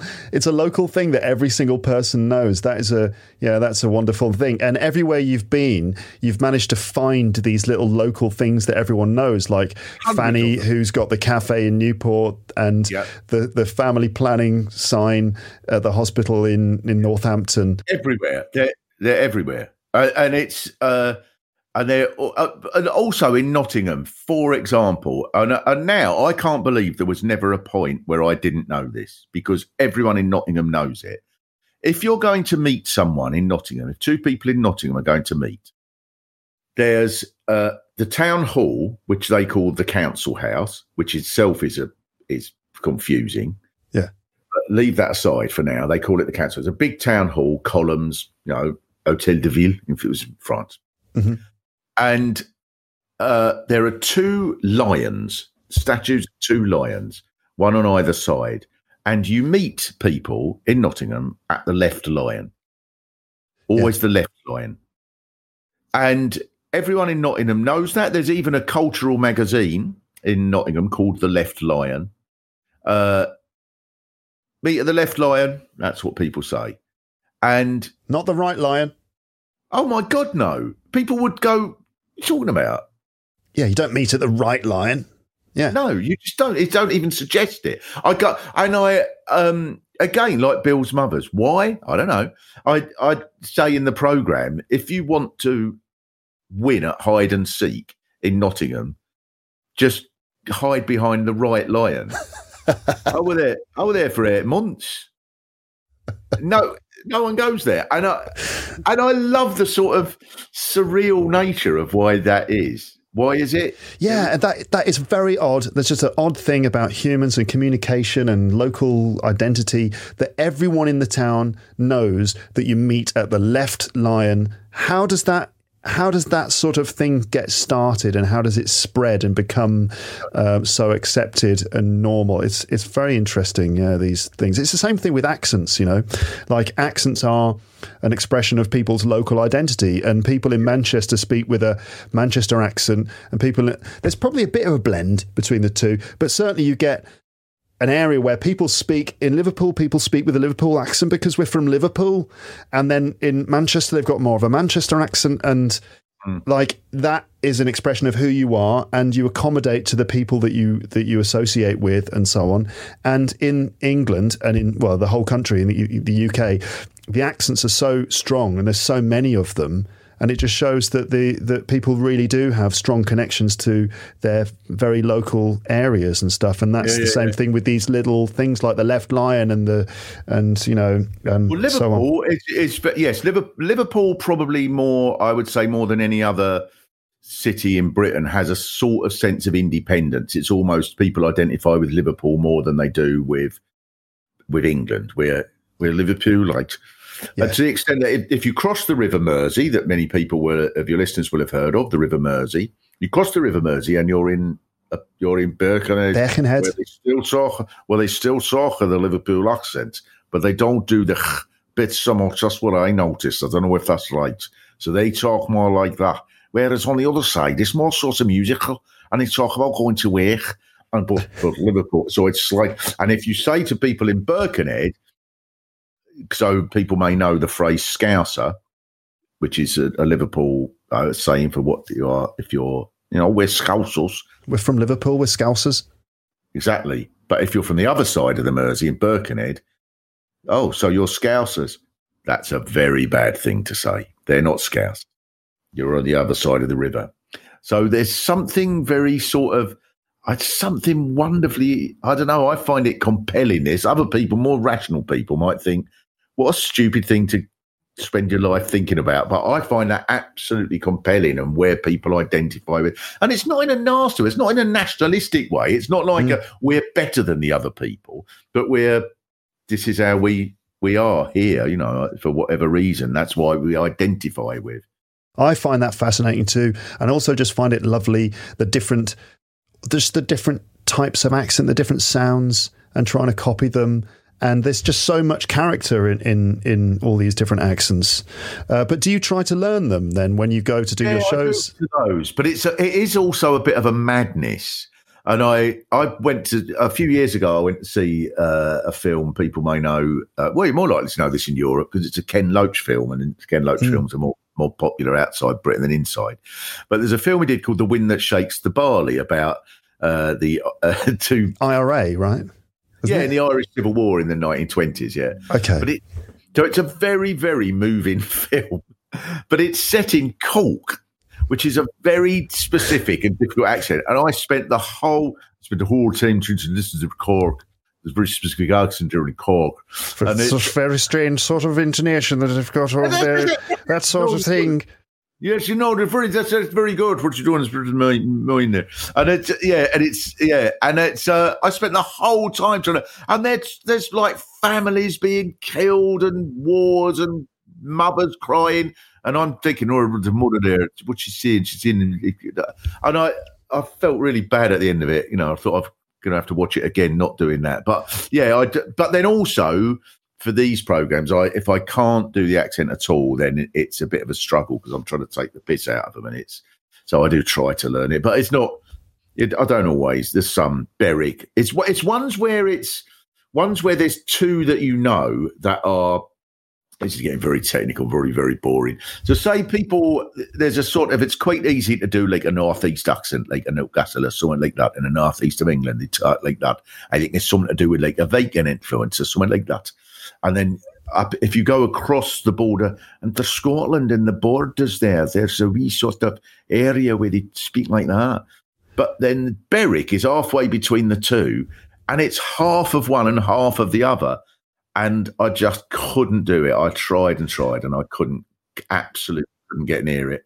I always find when I'm trying to do accents, there are certain holes that you fall into. So, um, Yeah, and yeah, also cer- uh, uh, certain holes that sit uh, that will. They're like portals that take you to other accents. So sometimes when I'm trying to do a generic Irish accent, probably Dublin, sometimes you slip into a hole and you end up in Jamaica. You know, Right. like you're, you you start doing an Irish accent, and then before you before you know it, you've you've become Jamaican. You know, oh, it's quite. Yes, it, you can do. it. people try and do a Welsh accent and they end up sounding like they come from India. I think the musicality of it, because if you do a Welsh accent, if you're from Cardiff, that's not so bad, like because it's quite harsh. But if, but like in the valleys, our sort of place, somewhere, somewhere out there, or Pontypridd, or somewhere where there was a lot of people down the pits and all that, it's quite musical. And if you, and for some reason, I think if you just start doing it a little bit too, if you start doing it just a little bit too sharp, then you've got the same musicality as someone from a call center in Mumbai. it's true, yeah, and and Cockney and Australian as well. Sometimes you get someone who's Cockney and then like, "Good day, mate. Yeah, good. Yeah, how you going, mate? I'm Cockney, and now I'm now I'm Australian, mate, and now I'm fucking Cockney." I don't know if they. There might be a reason for that. There might be uh, the Australian accent. I don't know if more people from with that accent all the East End gangsters got sent to Australia, you know, on the prison ships. So they were like, "Fucking hell, son! Here we are in Australia. What's going on? G'day, mate." It's but interesting. I wonder whether because I sometimes ask people from Australia, for example, what, about accents, uh, and it's. I think it's fascinating that uh, I don't know the reasons. I'm sure people that have reasons you can guess at them. I don't know, but Britain has so many completely diverse accents. Australia, a place obviously it's to do with the fact that it's they've only had 250 years of, of being there to spread around, whereas we've had thousands. But a Perth accent is not really very much different from a Melbourne, I don't think. Uh, I certainly can't tell a difference. I bet in Australia they would disagree with that, but like I think you're Right. right in terms of the yeah, in terms of let's say the geography or just the number of really clearly different accents. The, the if you you know if you take a Scouse accent and a sort of Cornish accent or something, you know there are really major differences between them, or just received pronunciation and Newcastle. You know there are really clear differences. I don't know if you get the same level of diversity uh, in in Australia. I think it's probably fair to say. know. Yeah. I think yes. One thing that is generally uh, that is always the case is that a rural accent is slower than a city accent. So, for example, people uh, um, like if you're from Somerset, if you're if you come from like a little farming place in somewhere like Somerset, that's quite a well-known accent, and most people can mimic that to some degree. Then if you go to Bristol, which is right in the middle of all that area, it's exactly the same accent, but just three three times quicker, and it's and it's. And I want, and I do know I might be talking absolute rubbish here, as I probably am most of the time, but you know, like most of us can do an Australian accent. But the only time I do think, oh, that is different, is when you hear one of these guys from out in the outback, and it's the same thing, but about like a almost like a record being played backwards. And it's out in the middle of Queensland there, and I the sun's got to me head a little bit, and ended up sleeping outside in the bush and I had to f- eat a crocodile for breakfast. that was a good morning. And then the snake bit me, and it's made me even more crazy than I was before. Um, oh dear. I, I, I hope that uh, my listeners are still with us here. Um, but I uh, don't mind. It probably you do a bit more than me. I love talking about this. I'm absolutely fascinated by it, and I and um, I I know there are people that study it properly, aren't there? And they'll go, uh, you know, and I don't really. I wouldn't want to study it properly. I just, I'd rather just not know. I'd like, I would not. I don't really want to know why it's black over Bill's mothers. yeah, I mean, you know, you get linguists, you know, who will who take a scientific approach to understanding, yeah, why certain dialects use certain phrases and why different accents uh, happen and uh, the differences. You know, you break it down phonetically and all that stuff. You know, that's all well and good, and I think fascinating. But also, there's just something really fun and, and enjoyable about exploring uh, the, all the different varieties of English that we have in the UK Oh, and celebrating Oh, yeah. them. Yeah, yeah, it's fun. Sheffield. Have you ever heard this? There there used to be a phrase in Sheffield. If someone was a little bit, you know, dithering, it couldn't make Dithering? their mind up. Yeah, could couldn't make their mind up. indecisive. Like, oh, I don't know what to do. Shall I do that or that? Uh, you're Yeah. dithering again. Yeah. So there's a phrase. Oh, trouble with him. He don't know if he wants a shit or an haircut. he doesn't know if he wants a shit or an haircut. He doesn't know, listeners, if he wants a shit or a haircut. You know, I just don't. I don't know what I want. Is it a shit or a hair? Brilliant. I think there's something really, really brilliantly descriptive about. You're so indecisive, you can't even make your mind up about whether you want to go for a, to the toilet or go and cut your hair. I don't know, Mark. I don't know. I just don't feel right today. I think my hair. I think I'm going to go to the haircut, the hairdressers. Hold on a minute. Wait a minute. No, no. I just need a shit. Uh, lastly, Mark, and I, I mean, I'm slightly wary of, of bringing up a whole new topic here, but I'm going to do it anyway. Uh, And that's the fact that you have another show. You've got your podcast, which is called uh, "What the Fuck Is Going On." Oh yeah, there's a little phrase on its own, isn't it? That's very English. Just what the fuck? Yeah, adding the fuck uh, after a after a question word. You can put the fuck in pretty much any question, uh, or after any wh word like where. Where where am I? Where the fuck am I? Who are Yeah. you? Who the fuck are you? What is going on? What the fuck is going on? How are you? How the fuck are you? Yeah, you can put the fuck. You can you can put the versatile word. you can put the oh fuck is definitely the most versatile word in the English language. I'm I'm certain of it. I'm convinced. There was a poet I saw once who said that he worked on a building site once, if it's true, but he said the story, the building site, and I, because I don't know grammar enough, I'm probably going to get this wrong, but he said he saw the word fuck used four consecutive times in a sentence, heard, heard the word fuck used four Yeah. consecutive times in a sentence as a verb, noun, adverb, and adjective. And he said something was broken, and he went, the fucking fuckers fucking fucked. the fucking fuckers fucking fucked. Yeah, yeah, yeah. I would add also to that, you can also say fucking, the fucking fuckers fucking fucked. Because we also use fucking as a, as a thing that we say to lead into something else, you know, as a bit like the way we say, uh, All you right. can also say fucking, what should we do? Right. Oh, right, right, okay. Here's the thing. I was on, uh, well, quite a long time ago. I was uh, in Iceland, and I was asked to go on Icelandic television on what was their main political show, the sort of equivalent of the thing that comes on in Britain at midday on a Sunday. With us is the Chancellor of the Exchequer or what have you.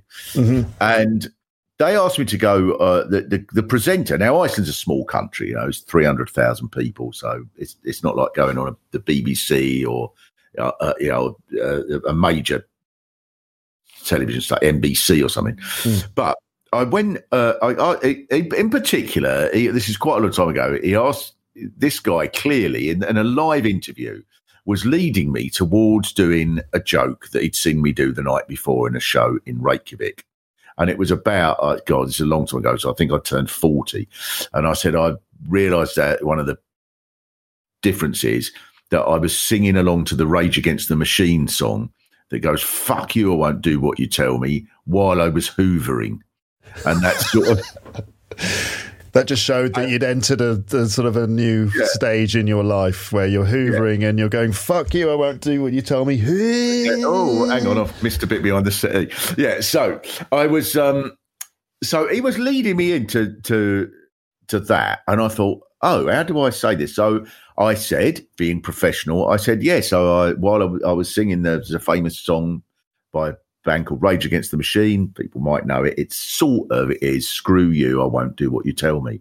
But I did it while I was hoovering, live television, and uh, the presenter said, uh, "Yes." But that is not the song. It is fuck you. Fuck you, I won't do what you tell me. The song is fuck you, I won't do what you tell me. And I with a live television. I He was went, disappointed that you hadn't used the, the F Yeah. word on live television. He was like, no, but Mark, I wanted you to use the word fuck. Why didn't you say fuck? That's the name of the song. Exactly. Exactly that. And I I said, um, yeah, but we're on television. And he went, but you could say fuck. What, why can't you not say fuck? Fuck is fine to say fuck on television.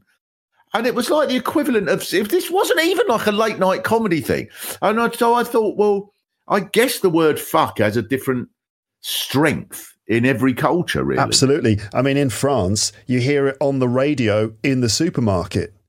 You'll be going. You'll be. Yeah, yeah, yeah, yeah. Definitely. Yeah. They they they used to be a there used to be a radio station, uh, FGR, fucking good radio. That was the name of the radio station. Yeah. fucking good radio was the name of the station. Uh, bonjour à tous. Uh, vous écoutez uh, fucking good radio. Wow. But you wouldn't say, but niquer is is much harsher. Nick, oh, to Nick, Nikke, Nikke, uh, yeah, yeah, yeah. No, There's a common, a common insult to. I won't say it because my French listeners will be like, "Oh, the uh, when he has when he says fuck, it's fine, but don't say Nikke." Um, Yeah, yeah. Uh, Yeah, but yeah, yeah, um, but in in France, the English word "fuck" doesn't carry the same level of power as it does in English, unless, of course, I mean, I, I- obviously that I think this is true it's interesting that that in a second language, when you are listening to a second language, uh, both jokes and swear words have no impact on you.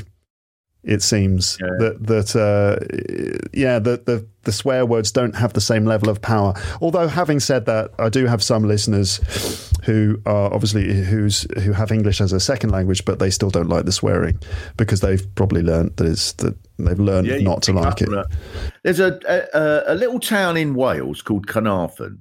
This is what its language is so fa- well. It's two little things I've learned about about swearing, shall we say, on my doing these shows. Carnarvon, I've not done Carnarvon, uh, um, and I wouldn't be able to do this, but a, an endearing term of like, oh, you silly person. In English, they do speak Welsh there as a first language, but in English, is cunt. Mhm. Oh, you silly cunt. They Yeah. say that in Carnarvon. That's amazing. And they and uh, oh, you, you know, to your granny. Hello, granny. Oh, I've I've dropped my pencil. Oh, you silly cunt. Yeah, uh, that's that's the, the power of language because to people outside Carnarvon, that is like what? Yeah. So I'd say there's two versions of the of the word cunt. There's the the X-rated version, which is used as a very, very insulting swear word, and it's taken really, really, really badly. But then in some places, the word cunt is used as like a just an everyday, almost everyday word to refer to someone. So like that, yeah, oh, you silly cunt, or or even like um uh, like uh, I think in Glasgow they use it like that too, like um. Uh, you know, look at these cunts over here. Like, meaning just in, people. In this town, it's not even. But even then, if you you wouldn't say it, I wouldn't say that to me mum. I wouldn't. If I'd ever said to me mum, you know, if she went, "Oh, I can't find my glasses," oh, you silly cunt, she, she would have just frozen. She would have frozen like in a Greek myth with Midas or whatever. She'd be like that, and she would still be stone. I got so, but here it's just. Now, here's another thing. So, this is, I think this is fascinating, right? So, tell me if I'm going on too much. Right. The Isle of Portland is this little area of Dorset. Used to be an island. There's a little bridge there now. So, but for a reason that nobody is quite sure, and I, I heard all the debates when I went there, you're not allowed to say the word rabbit. Rabbit is a swear word. They talk about underground mutton. If that, uh, there was a film, Curse of the Werewolf, people might know, and when it came out in uh, when it came out in the Isle of Portland, it was advertised as Curse of the Were Bunny. what? Oh, the Were Rabbit, Curse of the Were Rabbit, the, the Wallace and Gromit film, right? Sorry, what did I say? Sorry. Curse Curse of the Were Rabbit Yeah. and uh, the Wallace and Gromit film had to be Curse of the Were Bunny in the Isle of Portland because Sorry, just to be clear, listeners, the Isle of Portland is uh, just off the south coast of England, uh, off Dorset. It's uh, it's kind of an island. I guess it gets uh, at high tide. It probably gets cut off, but it's right, a, li- a little island just to the south of yeah, on the south coast of, of, of England. Little tiny place, very beautiful, very dramatic, lot of wind. But the And- word the word rabbit there is a swear word. How how on earth is that? We don't know, but it's absolutely forbidden. Kids will be sent home from school for saying rabbit. It's forbidden. So, of course, I do a big bit of the program, and we're talking about, uh, you know, I'm using these youth, you know, and I've been there a few, two or three days making the program and so on. And I was now talking about underground mutton and furry creatures and this sort of thing. And you get used to it, and you start building up a sort of um, a, a mental, emotional charge that's, oh my God, it would be really terrible to say rabbit. And I had a bit of the script, right, where we're talking about, uh, you know, I'm even talking to someone who I think was a linguist there and why it happened and stuff. And the end of the program was there's a there was a famous sort of little London musical act in Britain that people may have heard of called Chas and Dave. And they had a very famous song. Their first famous song was called Rabbit. That in itself is interesting because rabbit is slang for talking too much. But leave that aside. It was rabbit, and it, the song went rabbit, rabbit, rabbit, rabbit, rabbit. So at the end of the show in the Island Portland, in front of quite a big audience from the Island Portland, all gone very well. I said, um, "So uh, Portland. I'm going to finish tonight as we had such a lovely time. We're going to have a lovely sing along, and what better song to sing together as a community song? The famous old song by Chas and Dave, and they started already started booing, and then it became like, oh no, this is that some of these people are booing, really meaning it, and then the what I had in the script was that I then stopped and I went, "Oh, come on, Ireland, Portland, we've got on really well. You know that I am not. I was not going to end the show by ruining it all by saying the word rabbit, and rabbit would actually be the last word in the show. Yeah, But it was so angry. The producer was like signaling to me, "Don't do it," and I thought, "Well, I've got to do it." And I said the word rabbit, and as I was saying it, I actually felt fear. I thought, and but not just fear. I thought, I can't do this. This is horrible. This is like I'm. This is like I've gone into some into a mosque and said something. You know, the worst thing you can possibly say in a in a religious yeah. citadel. You know, it just uh, and and I and then I, I thought, no, but that's mad. But that is the sort of power of language. Is that hmm I don't know. I don't know what it says about the power of language. Very interesting though, because it does kind of show us that uh, a word, which is, yeah, a word can just be given this power. I don't know how that happens. I mean, you know, going back to the C word, um, we have other words in English that mean the same thing, other words which are also kind of swear words. Like we've got the word twat as well, which is exactly the same as the word cunt. I mean, it's the same thing, but the but the power of it in you know I I mean it's different in America and other parts of the country probably, but like where I'm from, uh, twat is just like much more mild and will not cause offence, even though it's essentially exactly the same as the c word. Um, and I don't really know why that is. No idea. It's just arb- it's kind of arbitrary or. Uh, yeah, it's a bit of a mystery. A mystery. bit like the rabbit thing, isn't it? We just decide this particular word is going to be uh, prescribed, and suddenly, very, very quickly. I mean, I was, you know, I was studying the Isle of Portland for maybe three weeks. I was there for about three, three or four days, and by that time, it was enough for me to have this. Oh my god! And a bit of me was going, "Oh, I've got to do it," because, and and then also a bit of me going, "But it's irrational." To and then, uh, Yeah, it's irrational. And some people loved it, and the two or three people were very angry. Two people threw a pound coin at me. What a pound coin! Yeah. Wow, that's like a very heavy thing to throw. That's that. That's serious. Yeah, yeah, What? More than one person threw a pound coin at you. two of them. Two people threw pound coins at you for saying Yeah. rabbit. That is insane. They were very angry, and I uh, and it, it was Wow. this very strange. There's the theatre in this big sort of Ministry of Defence building.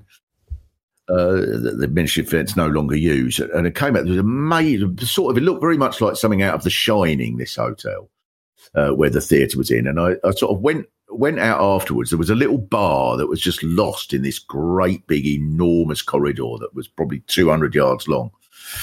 And we were sort of sat in the bar. This old fella came over with his wife. There must have been about 80. He looked absolutely charming, this chap, and he had a cravat and everything. And he he said, uh, he came over and he said, I'm so glad you did that. He said, I'm sick of these people here. They bloody stupid, ridiculous thing. You're not allowed to say it. And his wife went, Oh, she oh, he does get cross. And he was a lovely fellow, and he walked off.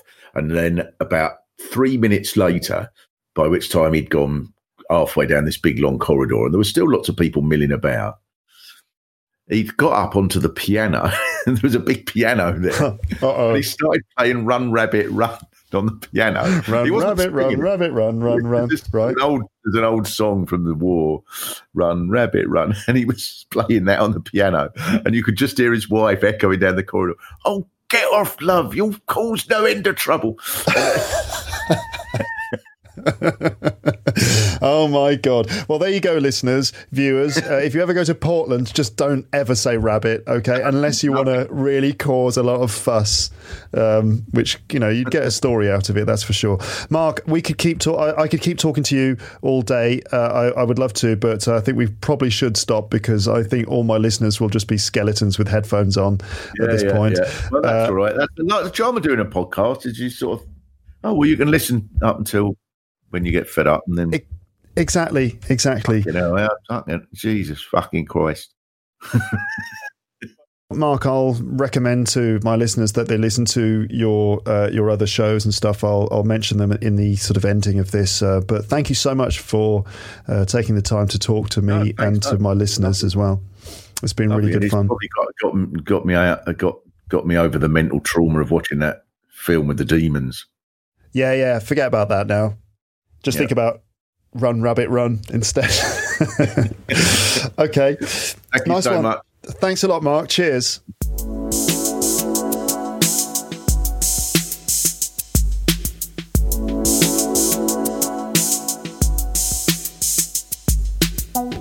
Okay, so that was Mark Steel on Luke's English podcast. And congratulations, you made it to the end of the episode, almost. Because now here's just a few minutes of rambling at the end of the episode now. A bit of rambling here, which people who only watch the video version of this don't get. So well done. Special, a special treat for you. You get more words. Oh, I bet you're glad, aren't you, that you listened all the way to the end of this. So, Mark Steel on Luke's English podcast, let me know how that was for you. I'm always curious to know how you receive these episodes, and especially, well, especially this one, especially ones like this, where I have a guest who I'm very pleased to present on the show, or I'm doing something or talking about something that I'm really excited about. I'm really happy to to feature on my podcast. But then I think, ah, maybe those Lepsters in Lapland have a different response to this. I don't know. Um, so this one was a big one for me because it's Mark Steel off the telly, you know? The telly, that means the TV, the television. Mark Steel off the telly and the radio and stuff. He's a columnist in, the, in a newspaper and he's got books and, and things in the shops and everything. Um, so this was a big deal for me that I got to have Mark Deal. Mark Deal? No, Mark, a, it was a big steal for me to have Mark Deal on the podcast. No, I mean it was a big deal to have Mark Steel on the podcast. For me, I was like really excited, and I thought, wow, this is amazing, great. Maybe I can get other like well-known comedians. Uh, and then I think to myself, well, but actually. My audience, they don't care. They've got no clue, have they? They, you don't. You, this this is meaningless to you to an extent. Um, it's the same thing with Jerry Seinfeld, who I can now say I interviewed on this podcast, and that was a that's a massive thing for me because he's a huge star. But for the vast majority of you listening in Lapland, you're like "Mm, Jerry Jerry Jerry Sein, Seinfeld. What's that? Is that a person? What is who is that? Jerry is that Jerry from Tom and Jerry? If it's not, I'm not interested. I don't know. There are certain celebrities who are well known internationally. Okay. And then there are certain celebrities who are massively famous in the English speaking world, but then out there in the slightly less English speaking world, these people have no impact at all on your lives. So I don't know. But anyway, just judging Mark entirely on his appearance on this podcast, uh, what did you think? I mean, I think Mark's great. He's very funny. Uh, I won't go on about it anymore. But anyway, I was very happy to have him on the podcast, and I hope that you were happy t- for me to have him on the podcast too.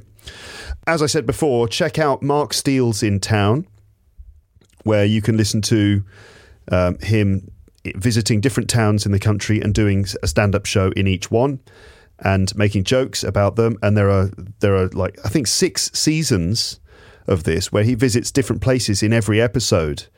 It's really good. I really recommend it. Mark Steel's in town. You can get it on BBC Sounds.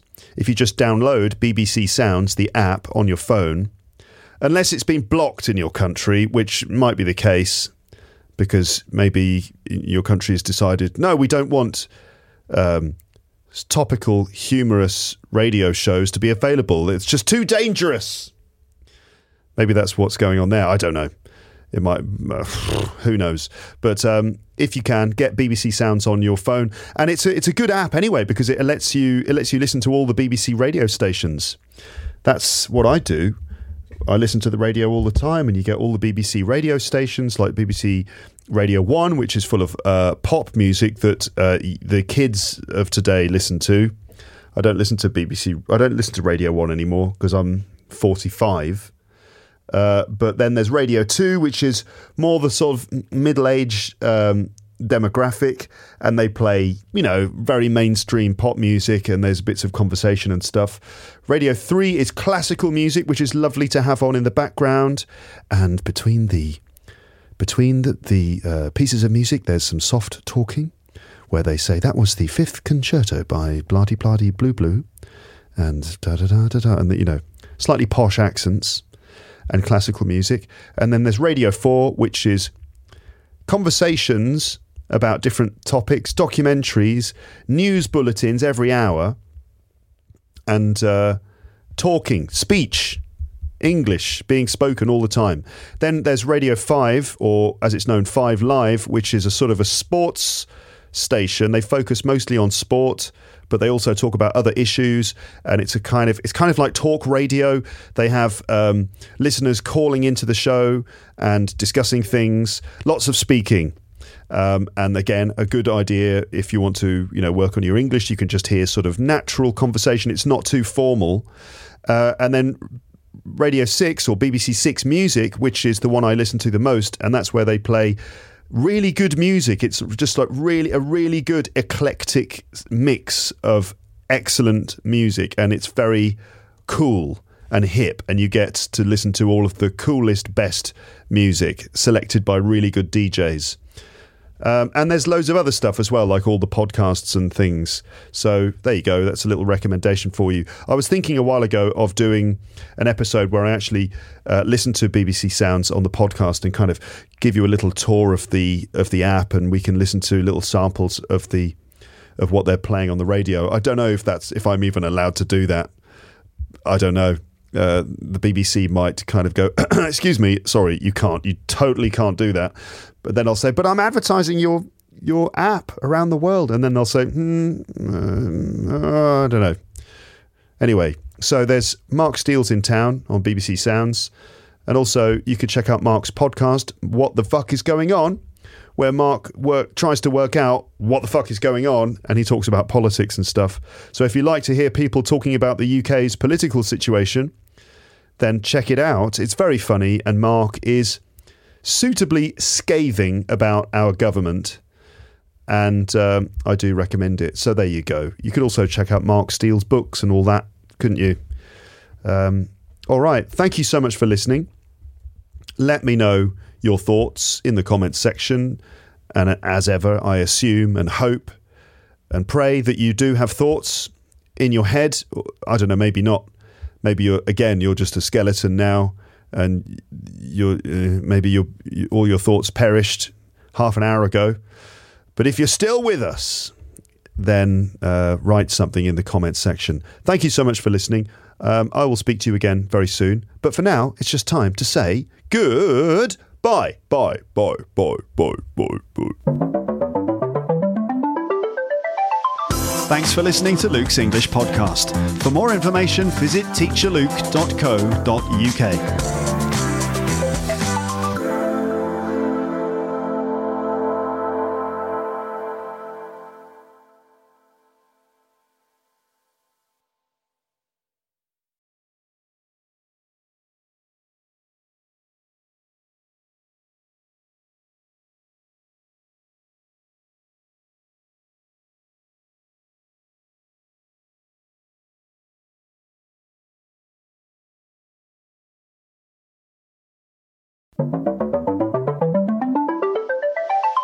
Thanks for listening to Luke's English podcast. For more information, visit teacherluke.co.uk.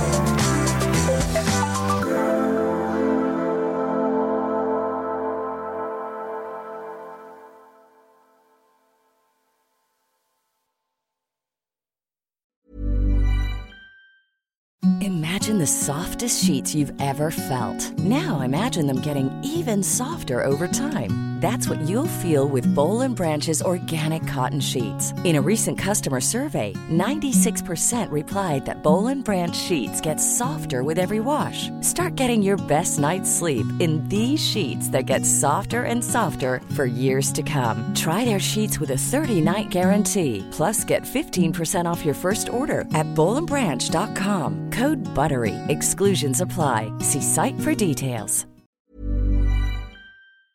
If you enjoyed this episode of Luke's English Podcast, consider signing up for Luke's English Podcast Premium. You'll get regular premium episodes with stories, vocabulary, grammar, and pronunciation teaching from me, and the usual moments of humour and fun. Plus, with your subscription, you will be directly supporting my work and making this whole podcast project possible. For more information about Luke's English Podcast Premium, go to teacherluke.co.uk slash premium info.